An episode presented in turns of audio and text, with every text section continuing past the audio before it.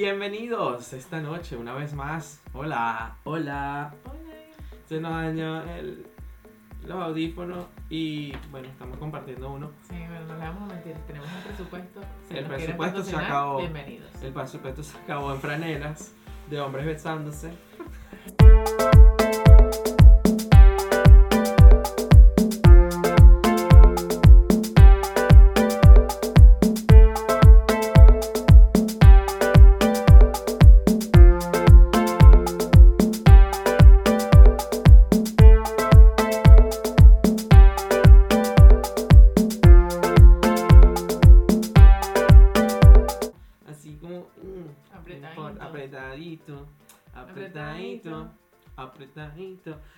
Y bueno, para entrar en materia, Sí. Madancur, arroba Madancurvas. Dios mío, se me hace publicidad. Yo creo que quiere que le pague. No, joda, págame. Gra- Este, gracias, gracias por seguir aquí, gracias por todos la, el- los mensajes de cariño, las interacciones, las Las preguntas. preguntas. Dijimos que sí, dijimos que el tema era súper amplio, que íbamos a tener que se, pudiéramos- podemos sacar un podcast único y exclusivamente para hablar sobre el body positivity y el body shame. Y te Así aseguro es. que saldrían como 10 capítulos, porque Así es un es. tema Es un tema extenso. inmenso. Pica y se extiende. Mm, ah, Y entre otras cosas, hoy pues eh, vamos a tener a nuestra psiquiatra Hoy sí. directamente desde Ecuador. Ecuador, Yo iba a decir Chile otra vez. coño, Ecuador, Mm, Ecuador, Ecuador. Marico, Chile. Lo puse a hacer una planilla, una planilla ese tipo Ecuador es el ombligo del mundo. Ecuador es el ombligo del mundo. Ay, verdad. El plano, el plano ecuatorial. Ay, Ajá, ah, claro. El plano, el plano mío del medio. El plano medio. Entonces, bueno, vamos a hablar con la psiquiatra. Vamos a, vamos a consultar también, aprovechar la consulta gratis. Que no Y escuché. a ver qué clase de locos somos. No, y no, mentira, aclarar, aclarar por qué nos da tanta vergüenza, por qué, por qué, este, a veces, no sé, eh, sentimos que, que, que, que, que lo que somos no es no, suficiente. no es suficiente, Sí. no es, no es bueno, no es bueno lo que somos, no, no representamos eh, un valor que nosotros mismos no nos estamos dando. No sé si eso tiene sentido, pero sí. bueno, para si no eso tiene- mucho más- Y si no tiene sentido, ella le va a dar un sentido. ella nos va a dar sentido. Seguro. Déjame inmediatamente ya tratar de Hacer contacto. los contactos, contactos, chicos.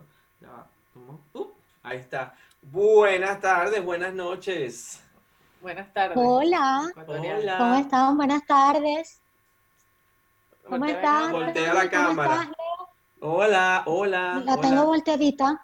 Sí. No. ¿Sí? Se- te ves, te ves verti- eh, Te ves, te ves horizontal. vertical. vertical. horizontal. A ver, que. No. otra vez, no sé. Pero así es que la he tenido. Eh, Ah, Mira, así es ahora sí. vertical. Así, es déjala así. horizontal. Así, ahí. ahí. Es que como que le da Muy también bien. un toque. Bueno, señores, estamos en vivo cuando son las em, 23 y 09 aquí en Dublín, Irlanda. Esto, este- estas 12. cosas pasan en show en vivo, ¿ok? Pero primero que todo, Bienvenida. ¿Cómo están? Qué sabroso tener a alguien así. Me yo encanta. estoy sumamente feliz porque aparte, bueno, este, con María Daniela y ahora invitando aquí a, Du- a Dubi, a Dubrasca, a Bella Suárez, tiene tantos nombres, yo te los puedo decir todos, te los digo. Ella tiene Sí. siete nombres, Siete, siete. nombres. Bella Dubrasca, José de la Font, Suárez, Dávila. Dale. Seis. Seis, bueno, imagínate. Bueno, ¿Cómo me sé esos nombres? Algo Porque peculiar. Tenemos historia, ya te la contaré. bueno, venimos Bueno. de Simón José Antonio, de la Santísima Trinidad, taca, taca, taca, taca, o sea, Bueno, pero ve, para nosotros es una vaina normal. Pero nuestra, nuestra eh, psiquiatra de cabecera, Sí. sí, ella es nuestra psiquiatra de cabecera, este, ella vive ahorita en Ecuador, pero ya vamos Ecuador. para allá, ya vamos para allá. Porque primero vamos a dar como una especie de... eh, Le voy a dar la, intro- la introducción. la introducción, me he preparado para esta introducción, ya va. Hola, mi nombre es Leonardo, soy el equipo número 3 y vengo a hablarles de... No. Leo siempre hizo las introducciones en su colegio. ¿Es verdad? Confírmalo. Cierto. Es cierto. Yo- yo llegué a Y esa habla conclusión. tanto. Yo llegué a esa conclusión porque siempre quiere feo. introducir a la gente. Mira, ay, esta persona está, y entonces la, la biografía. Sí, te echa todo el cuento. Échate el cuento. Exacto. Este, bueno, y entonces, este, ya va, déjame un momento. Bueno, Dubrasca, eh, bueno, Dubrasca, Bella, es que para mí yo le, deci- yo le digo a ella Dubrasca, pero bueno. Bella, eh, estudiamos eh, juntos en el Liceo Julio Morales Lara. En el Limón, Maracay, Es. por allá por Hace el 20 90, años. Por el 90, por el 90 y Saludos a la gente de sontis. Alemán. Bellísimo. Nuestra, nuestra época fue muy bonita. No, era- no había tanto malandro, ni tanto chavismo. Ay, sí. Guácala. Y entonces, y entonces luego de eso nos fuimos a estudiar a, a la UNER en San Juan de los Morros. Ella se convirtió en médico cirujano, ¿ya? Y yo me Así convertí en es. odontólogo. Y ahora mírame aquí. Y eran podcasteros. Ahora, ahora soy, es que soy un, un, comunica- un comunicador social frustrado. Pero bueno, luego de eso creo que te fuiste a la ULA, ¿no? A los Andes. Sí, me fui a la Pero bueno, Universidad de los Andes. Voy a dejarte a ti mejor que nos digas, porque María Daniela no Ya, sabe. gracias. Dile, dile, cuéntale, cuéntale. Ya, bueno, luego de estudiar medicina, eh, me egresé como médico cirujano, me fui a la ULA, a la Universidad de los Andes en Mérida, Estado Mérida, y allí me formé como especialista en psiquiatría. Bien, Eh, eso fue más como en el 2010 y ya en el 2013 egresé. Estuve unos años en Maracay ejerciendo como psiquiatra en el Instituto Venezolano de Seguridad Social de San José. Ujú. Y luego, bueno, por toda la crisis del país, me tocó migrar como muchos de nosotros y ahora estoy viviendo en Quito, Ecuador. ¿Qué tal Quito? ¿Cómo te trata? Rico, lindo, lindísimo. Lo que más amo es el clima, es un clima perfecto, nunca hace calor y nunca hace demasiado frío tampoco. Qué Es un clima muy rico, todo el año. Qué bueno. Sabroso. Sí, está en el medio del, del, del planeta. El ombligo del mundo. El ¿qué ombligo del mundo. Aquí, en la, justo en la mitad. Justo Aquí en la mitad. trabajo eh, en el Instituto Ecuatoriano de Seguridad Social y trabajo también en mi consulta privada, ¿no? Que eso nunca lo, lo he dejado. Qué bien, qué maravilloso que le vaya bien a la gente afuera. Me, Sí, encanta, bueno. que, me encanta que todos triunfamos. Sí, Después del éxodo, después del éxodo, Éxodo. este, esperando algún día, yo no sé si volver a casa, pero vol- eh, esperando algún día volver a que nuestra casa sea lo que fue. Sí. De verdad que, que Así es. todos, todos dejamos una parte de nuestro corazón allá. Sí, como no. Allá que no es, que no, que no es en un lugar, sino que como que dejamos algo. En un recuerdo, Y en bueno. una cosa. Pero bueno, Exacto. muchísimas preguntas de, de- de- de- de nuestros amigos, de nuestra, de la gente que nos contactó, de los seguidores. Nosotros mismos tenemos muchísimas preguntas, Bella. Wow, este tema, wow. Body Wow. Le decía a Leo, eh, antes de, de que entraras a la, a la sala de, de chat, que pudiéramos hacer un podcast dedicado única y exclusivamente a esos dos términos, body shame y body positivity. Porque es que Así hay es. tantas corrientes, ha- ha- se ha diversificado tanto, hay tanta gente dentro y tanta gente fuera, tanta gente que quiere opinar, tanta gente que quiere saber, tanta gente que no se halla que es interminable. Pero bueno, trataremos de resumirlo un poquito en, en dos. Hicimos un capítulo previo en donde más o menos te contamos, que ya sé que lo vistes. Sí, Eh, hablamos un poquito de experiencias personales, la historia un poco de cómo se origina el movimiento, no sé qué y tal, pero ahora queremos entrar a la parte más científica, la parte más, si- del aspecto más psicológico y psiquiátrico, médico. psiquiátrico. del asunto porque sí es verdad que tiene un componente importantísimo, creo yo, eh, relacionado pues con la psiquis de cada persona. Y bueno, por Así eso es. estás tú aquí con nosotros. Sí, pero, Bienvenida. este, bienvenida, Durasca. Los Gracias. son tuyos, Dubi, pero es que, que yo estoy Dubi. no importa para Y ti. bueno, es que, Gracias. que sabe, sabe. claro. Bien. Bueno, chicos, quiero primero agradecerles. eh, esta escogencia del tema estuvo fabulosa, me encantó. Tomando en consideración que hay muchas personas que tienen años padeciendo de, de esta situación sin saber que tiene un nombre y sin saber además que se puede controlar, ¿no? Sí, señor. Yo me voy a enfocar básicamente en el body shame porque es lo patológico, ¿no? O Ok, sea, digamos sí. que es lo que, lo que, lo que representa la ruptura ¿sí? de la autoestima, del amor propio, Exacto. ¿sí? de cómo iba- nos vemos.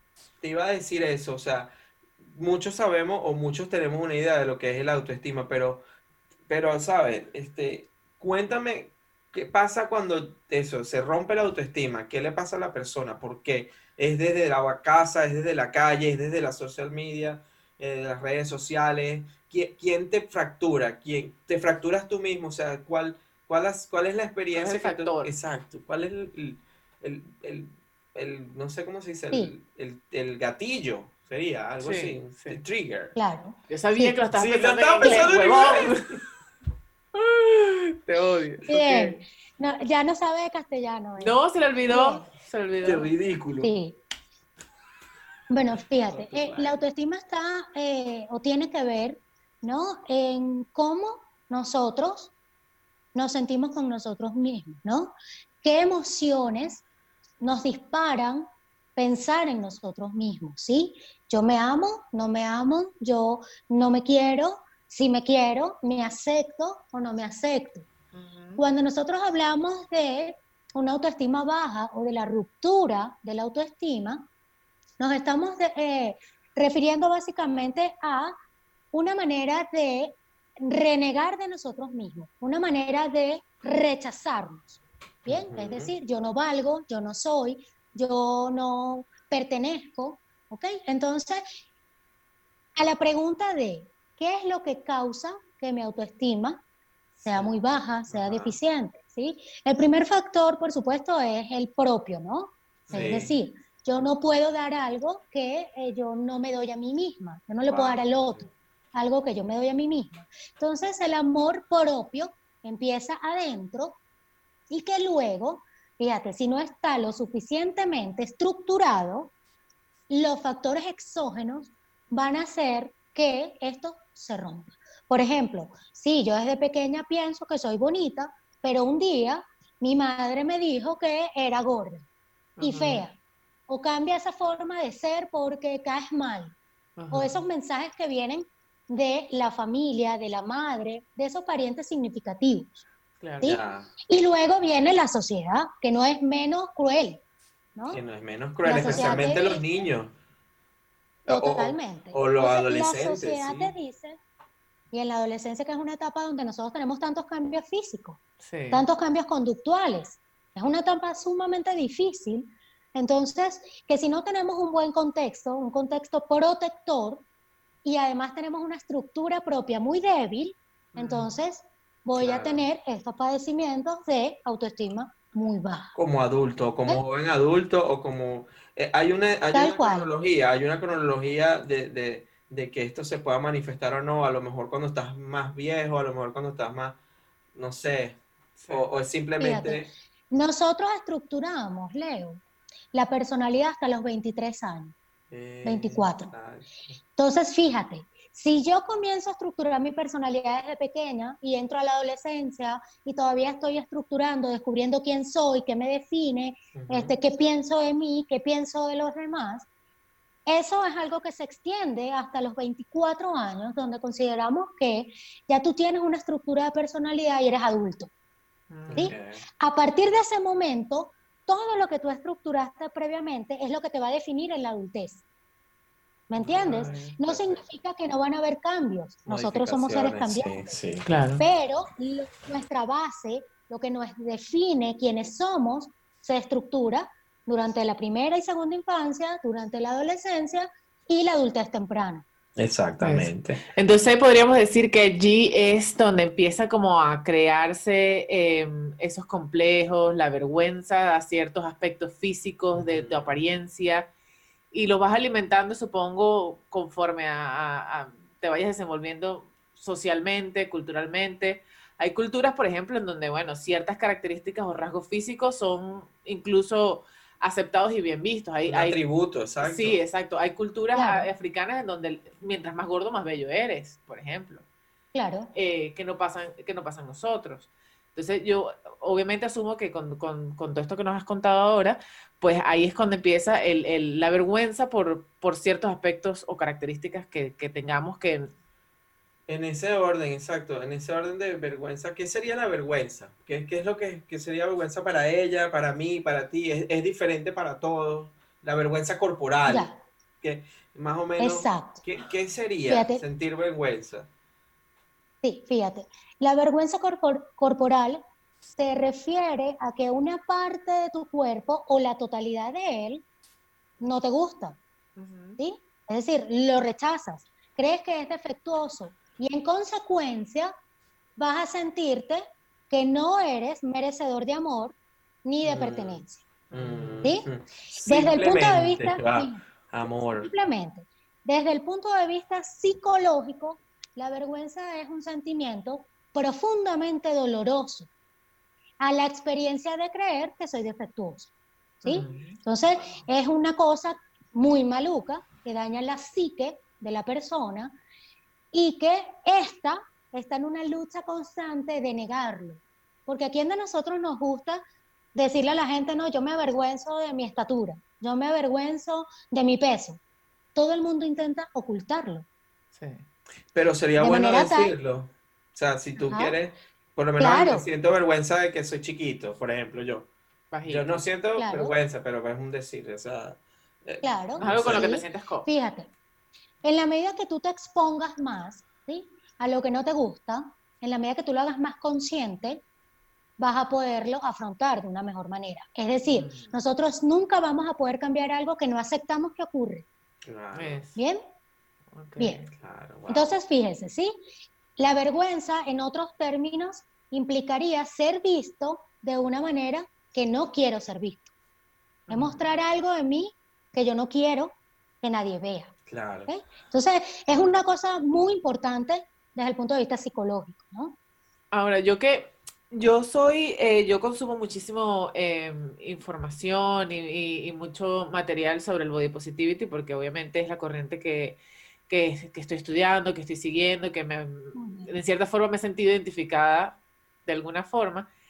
Y a veces tiendo a creer y pienso, eh, he llegado a pensar que tiene un, tiene un componente psicológico eso, eh, el hecho de que hay muchas mujeres que más bien les gusta mostrar sus defectos. Yo lo siento como manera de rebeldía, como manera de, mira, esto es lo que hay, me importa un carajo si te parece feo a ti o no. Y a veces lo noto como un poco exagerado, como un tono, como, como un tono un poco más de, de no lo, yo no le llamaría ofensivo, pero con un tono más em, de agresivo que, que, que de, de, mira, yo me amo y, y este es mi cuerpo y, y lo amo, sino como, como, que con una connotación más, eh, este, aquí están mis 300 kilos de celulitis y estrías, trágatelos, métetelos por la Ujú. cabeza. No, no Se sé. ve, se ve. Yo lo percibo así. Claro. Entonces digo, bueno, ¿será que yo lo percibo así por mi propia psiquis o es que realmente esa es la imagen que quiere proyectar esa foto a través de cualquier red social o un blog o lo que sea que, que lo esté lloviendo? pues? Exacto. Fíjate, la percepción ¿sí? es muy individual y de qué va a depender cómo yo perciba una situación determinada, de mis experiencias, ¿sí? de cuáles son mis creencias nucleares y cuáles son, eh, digamos, mis creencias periféricas. ¿sí? Es Alright. decir, si yo creo que de repente usar un hilo dental es obsceno, fíjate, si es mi creencia, toda mujer que pase delante de mí en la playa con un hilo dental va a ser ofensivo para mí. Pero no es en sí la intención de esa persona de ofender, sino es dependiendo de mis conceptos, de mis preceptos. Y ahí es donde está la importancia de no generar o no crear o no vivir con prejuicios. ¿sí? Wow. Normalmente la sea, gente, Sí. sí, fíjense, normalmente la gente no hace las cosas para, para ofenderte. gente Normalmente. La gente hace cosas y esas cosas te ofenden o no te ofenden. Bueno, te ofende. te agradan o no te agradan, ¿sí? Te das cuenta que eso uno tiene Entonces, no esa visión, exacto, entonces esa visión, Dani, es muy personal de Yo ti. estoy. Entonces, probablemente la gente no haga cosas para hacerte sentir algo, sino que hace cosas y tú ves qué es lo que tú sientes. ¿ok? No, esto va. Me, me- se me abrió la cabeza en dos. Sí. Claro, porque entonces tú dices, ay, pero este sí es, ¿sabes? Tú O que estás- exhibicionista, ¿para qué coño? se Pero el pone? problema no es la gente, el problema eres tú que no, o sea, Para que veas tú. analízate, valórate. Fíjense, Analiza. muchachos, Ajá. lo que es normal para ti y para ti, Dani, no es normal quizás para mí. ¿Me Exacto. entiendes? Entonces, todo tiene un contexto y cada situación hay que individualizarla en el contexto en el que se desarrolla. Exactamente. Exactamente. En cuanto al body shame, entonces, por lo menos las personas que eh, como tú, no sé, dijiste ahorita, que si tu mamá viene y te, te dice, verga, que estás gordo, que te deja de comer, qué tal, entonces ella es la que te está ya creando el, eh, el complejo. El complejo, claro. Tal cual. Yo En el caso del... Ajá. No, no, continúa, continúa. En el caso de este tema de la vergüenza corporal, estudiando las causas, ¿no? Podemos ver que es transgeneracional. ¿Qué significa esto? Pasa generación en generación. Es una vergüenza que se ocultó años tras años, lo tenía tu abuela, tu tatarabuela, tu mamá, tu tata, y eso tú también lo heredas. ¿Por qué? Porque eso es algo que nunca se afrontó. Es algo que definitivamente se ocultó y cuando tú creces con, o, mejor dicho, en los primeros años de tu vida, quien te cría, quien te enseña, todo, si vive bajo la influencia de la vergüenza, tú vas a también a crecer y a desarrollar vergüenza. Te iba a preguntar eso, si era hereditario. ¿Qué, qué tan cierto es que, que, que, que algo como la vergüenza pueda transferírselo yo a mis hijos o mis padres hayan influenciado en la, en la forma en que mi vergüenza o, de la forma en que yo me siento con mi cuerpo, eh, eh, eh, bueno, ya lo acabas de decir, o sea, son, son cosas que, que, Así es. que han pasado antes, que ni siquiera... Total. Que ni siquiera yo existía. Y, la historia se repite. la historia se repite. Mira, es imposible que alguien ¿sí? que te crió a ti te enseñe amarte si ella misma no se ama. No se ama, claro. Así mismo, ¿entiendes? Entonces, sí, una de las primeras causas, por supuesto, es el transgeneracional. Esto, esto es muy fuerte. Sí, y entre otras causas, fíjense, ¿verdad? Que no es menos importante, es esta cosa eh, de la sociedad de imponernos, ¿no? De imponernos el tipo de conductas, tipo de patrones, cómo debemos hablar, qué debemos ¿Cómo usar, vestirte? cuál es el peso ideal, cómo me debo maquillar, cómo es el cabello perfecto. Entonces, estos, estos bloggers, estos eh, noticias, estos canales, estos Instagramers, lo que hacen es intentar imponerte algo como normal.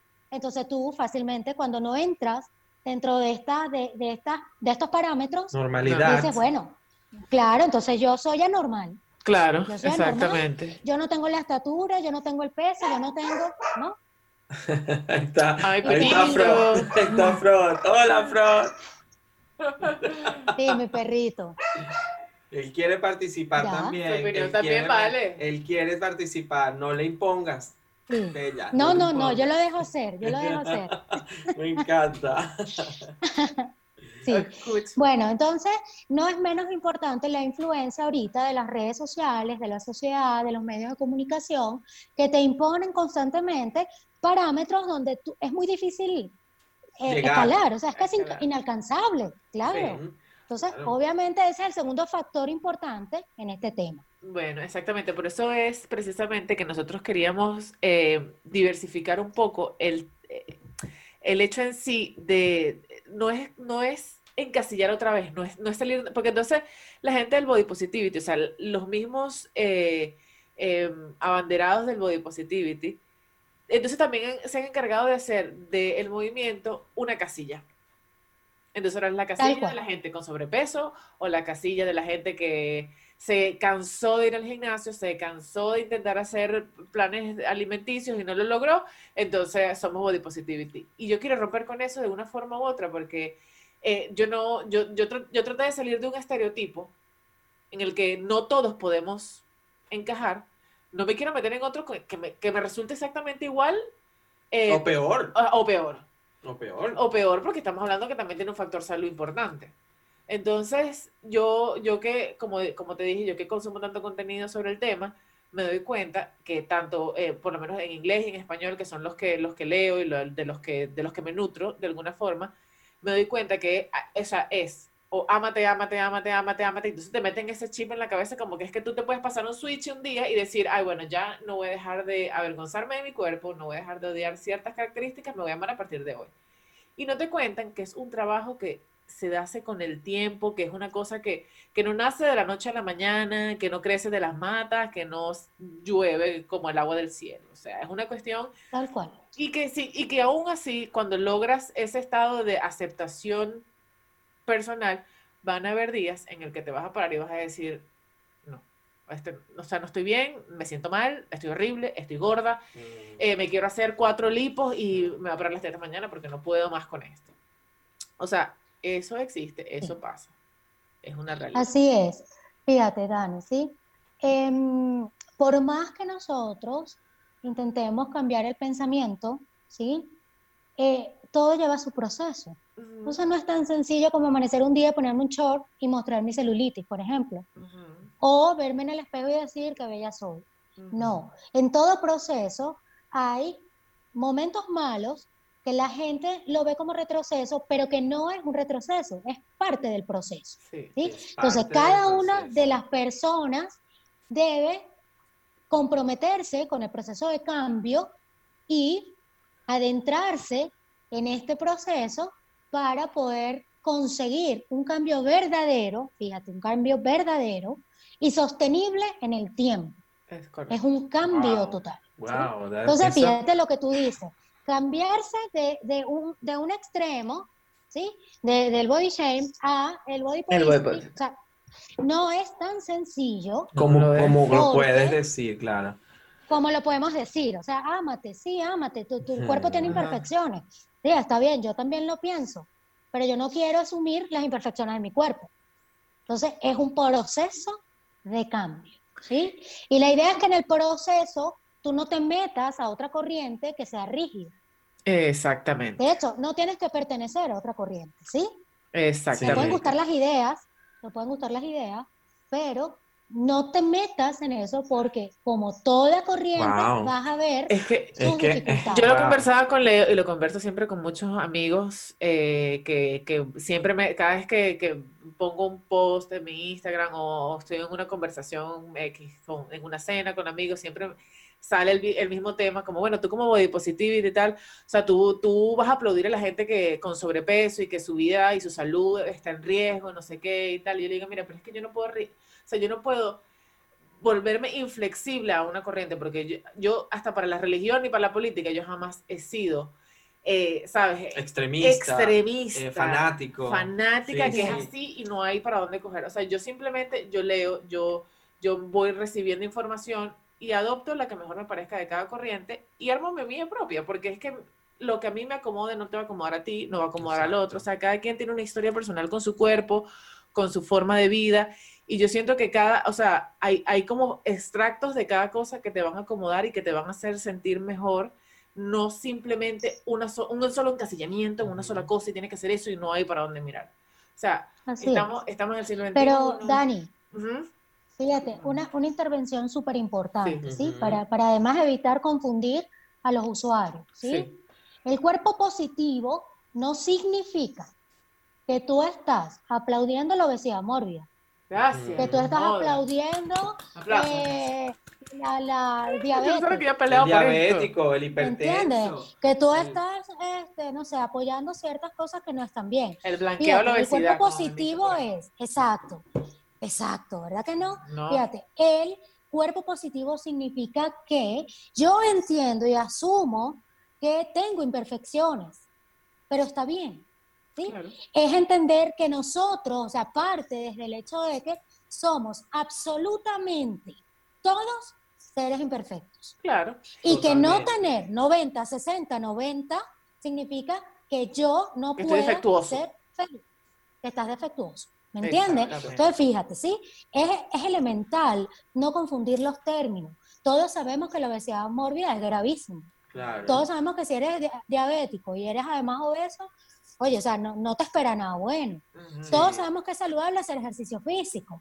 Todos sabemos que es saludable una alimentación balanceada. La cosa es que, ¿sí? Hasta- si yo no entro en un parámetro rígido de algo, de un aspecto de mí, de mi forma de ser, de mi religión, de mi de la manera de vestirme, sociedad, exacto. eso no tiene por qué hacerme infeliz. Claro. Exacto, exacto. Entonces diríamos que, porque también es, ¿cómo sería ese, ese proceso, ese, ese camino para llegar a aceptar o a, a la aceptación? O, o, o, ok, yo soy gordo, no joda, y me voy a poner una dieta, pero entonces no lo hace, no sé, ¿qué, qué me hace aceptarme a mí? Que me, que cómo sería la aceptación, no sé, algo como que... ¿Cómo Sí. empezar el proceso? ¿Cómo empezar? ¿Cómo? No, el proceso es, es, es largo. Pero ¿cómo me estoy, empezar? dando, me estoy dando cuenta que lo Sí, que tú me acabas de decir, o sea, tú no es que empezaste un día y eres, ay, body shame, porque yo no quería, ay, qué asco, soy gordo. Y después, ay, no, ahora soy body positivity, qué rico, mira, sí soy gordo. No, o sea, es, es como que, cómo, te, cómo, cómo llegar a la, acepta- a la aceptación. Co- Sí. cómo- Fíjate, eh, en una terapia, digamos, formal, ¿sí? Dependiendo de la corriente de cada profesional, yo, por ejemplo, soy terapista cognitivo-conductual, entonces me baso desde la perspectiva de la terapia de aceptación y de compromiso. Sin embargo, para efectos de este podcast, sí, yo les voy a dar algunos tips que son sencillos, pero Agarra son lápiz y elementales papel. en el cambio. Ajá. Bien, lápiz y papel, muy bien, misma bien. sí. Aquí Bien. está. Fíjate, lo primero que tenemos que hacer es un poco de lo que hablamos hace unos minutos, ¿no? Es decir, no negar el problema, al contrario, hacerlo consciente. ¿Sí? Asumir. ¿Qué significa Asumir. esto? Yo hago una lista ¿sí? de cuáles partes de mi cuerpo me avergüenzan, qué situaciones lo disparan y qué situaciones lo mantienen. Es decir, si yo tengo 20 años sufriendo porque no me gusta mi tamaño, ¿sí? Ujú. Entonces, ¿qué estoy haciendo yo para mantener 20 años esta inconformidad? Wow, ya. ¿Sí? ¿Qué factores lo disparan? Ah, no, mira, yo estoy en mi casa y yo me siento feliz. Pero cuando yo voy a una reunión social, cuando yo voy a un concierto, cuando yo voy al trabajo, eso me dispara la vergüenza inmediatamente, ¿sí? O sea, lo primero es hacerlo consciente, Ujú. ¿sí?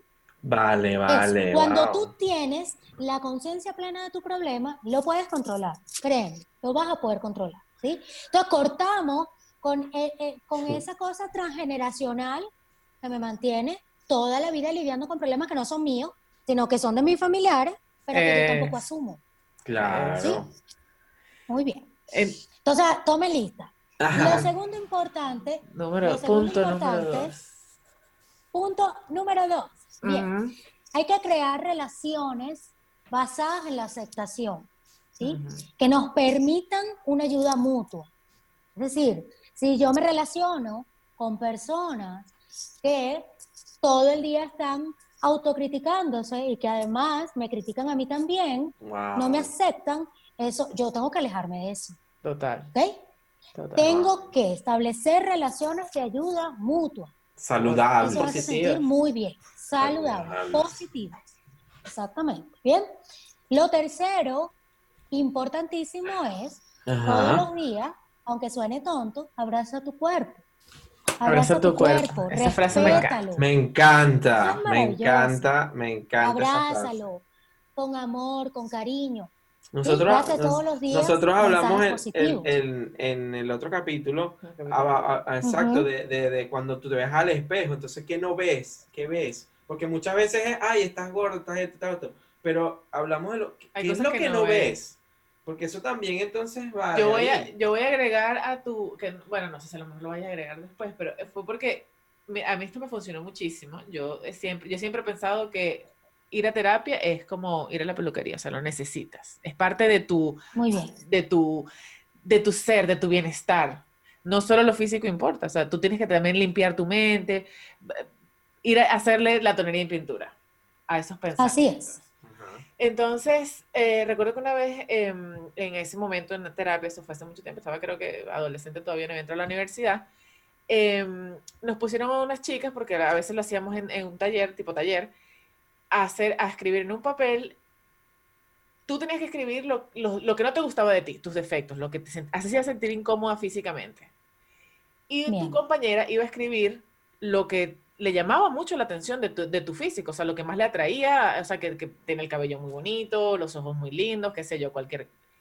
Y casi siempre las cosas que a las personas le llamaban mucho más la atención y le parecía que eran como más tu fuerte, para ti eran las que más te, te hacían sentir como un poco intimidada. Por lo menos en mi caso siempre fue eh, la posadera. El culo. Siempre, siempre ponía el culo, no me gusta el culo. Claro. Y la gente lo primero que decía, wow, te- ¿cómo haces? O sea, wow. Y yo, ah, Claro que sí. que no. Eso es importante, el reflejo, ¿verdad? ¿Qué ven los demás de nosotros? ¿Sí? que Esa, no esa, que esa, ese ejercicio es un reflejo de todo aquello que los demás ven de ti que tú no ves o que tú niegas. Por eso el dicho, la belleza está en los ojos de quien la De mira. quien la mira. Es un término sumamente subjetivo, eh, eh, es decir, eh, no hay, no es verdad que existen parámetros de belleza, no es verdad que las 90, 60, 90 son preciosísimas y las otras no, no es verdad que hay un test de piel más bello que el otro, no, no es verdad. Entonces es importante, entre otras las pautas a seguir, es entender que Ah, voy, la voy, voy. belleza es subjetiva. La belleza es Ok, póngalo allí.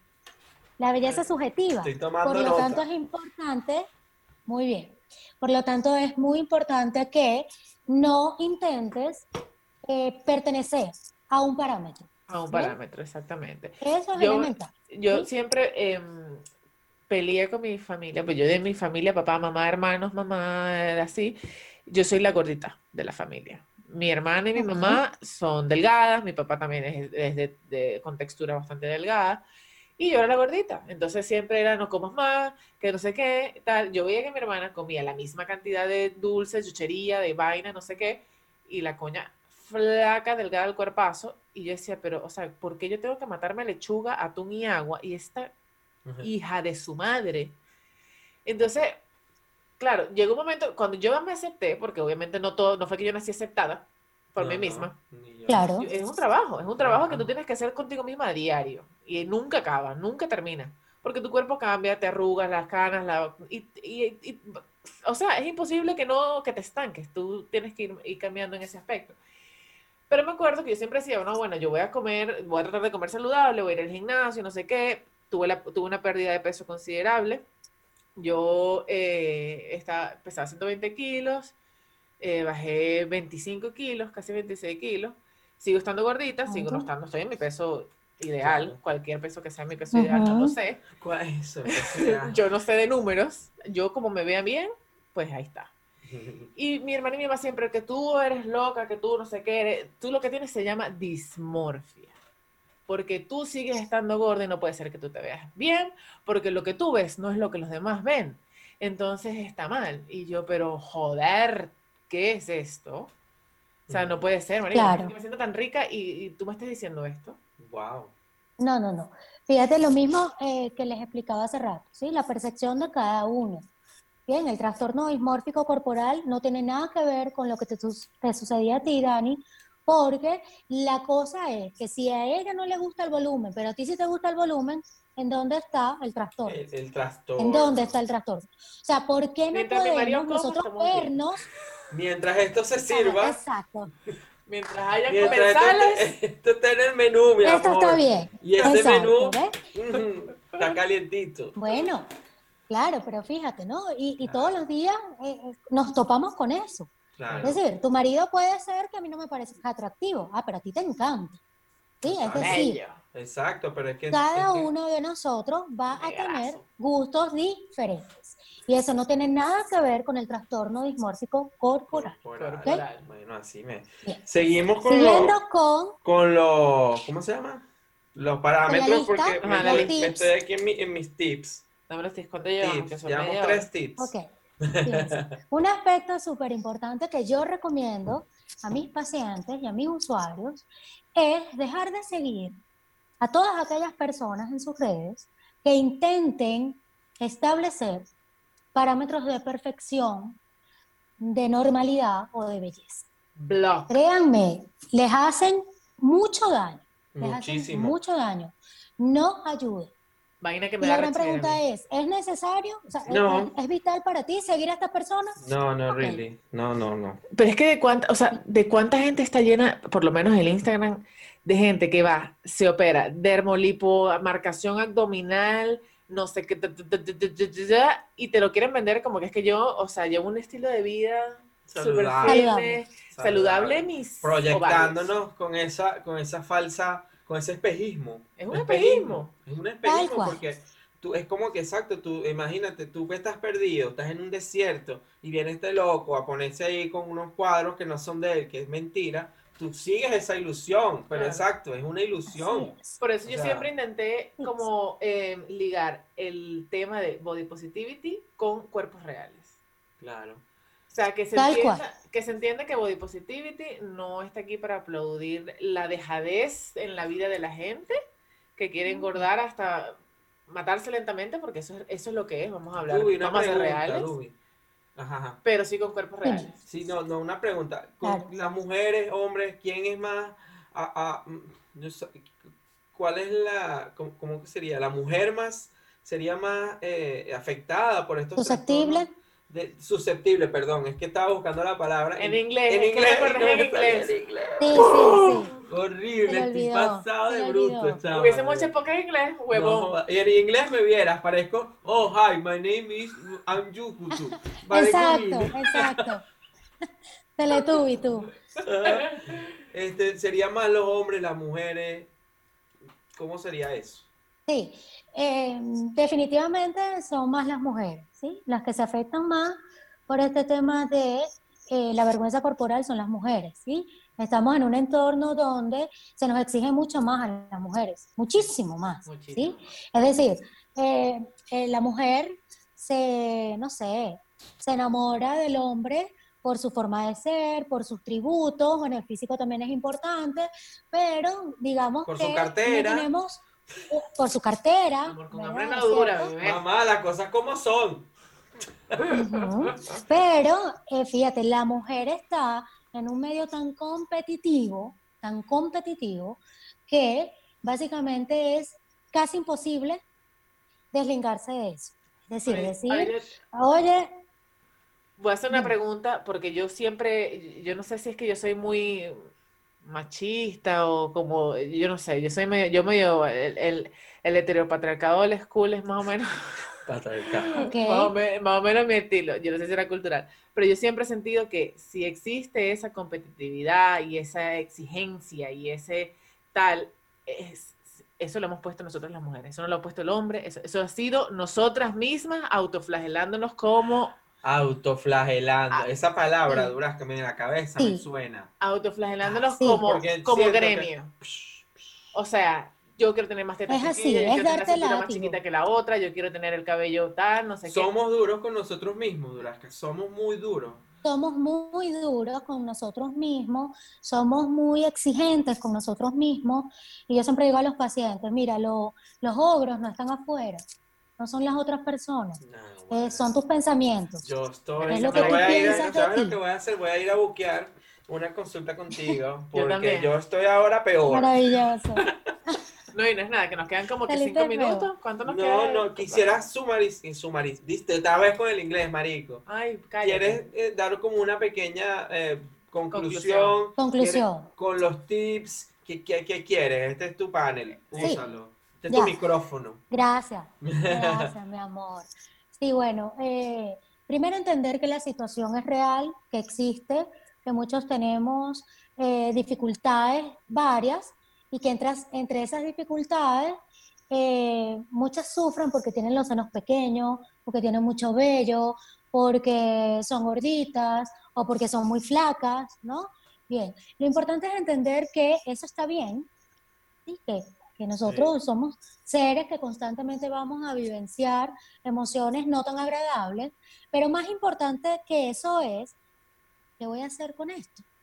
Hazte la pregunta, ¿qué quieres tú cambiar de ti? ¿Sí? Y no necesariamente en un aspecto físico, Eh, sino qué quieres cambiar tú de tu manera de ver la vida, de tu forma de verte a ti misma, de tu manera de amarte, qué problemas Wow. tienes significativos y al darte cuenta de ello, poder asumirlo, ¿sí? Ya. Fíjense, es un proceso complejo, Muy pero- complejo. un proceso enriquecedor y necesario. Necesario. Entonces, Bueno. chicas, entiendan que somos seres imperfectos y que la belleza no puede ser estigmatizada, no puede ser englobada en ciertos parámetros porque eso no es cierto. No, es cierto. existe. Yo siempre he dicho, Wow. Ámense. sí, Amén. yo siempre lo he dicho, si tienes algo de ti que no te gusta y lo puedes cambiar, ámate y trabaja por cambiarlo Muy bien. y todo muy bien. Y si tienes algo que no te gusta de ti y no puedes cambiar, mi amor, eres aceptarlo. única, no hay dos en Tienes el mundo igual a ti.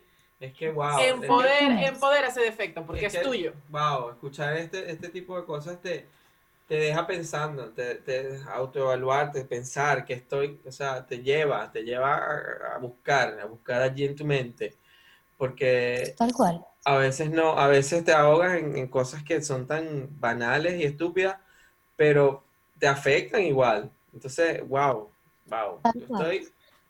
Súper interesante. Yo creo que vamos a tener que hacer capítulo yo 3, creo que vamos a continuación. tener que hacer otra, otro Exacto, de sí. Primer episodio solo de estos dos temas.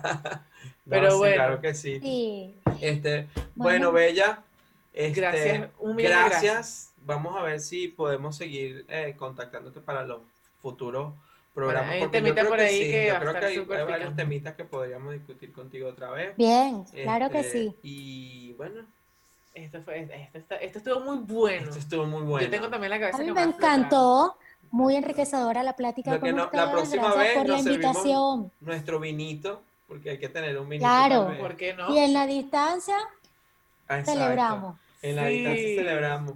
Cuídate mucho, Bella. ¿ok? Cuídate Cuídense. mucho. Te mandamos un saludable. Chao. Besito. Y nos vemos pronto. Gracias. Beso. Gracias por chaito. estar. Chao, Beso. cuídense. Beso. Sí. Beso.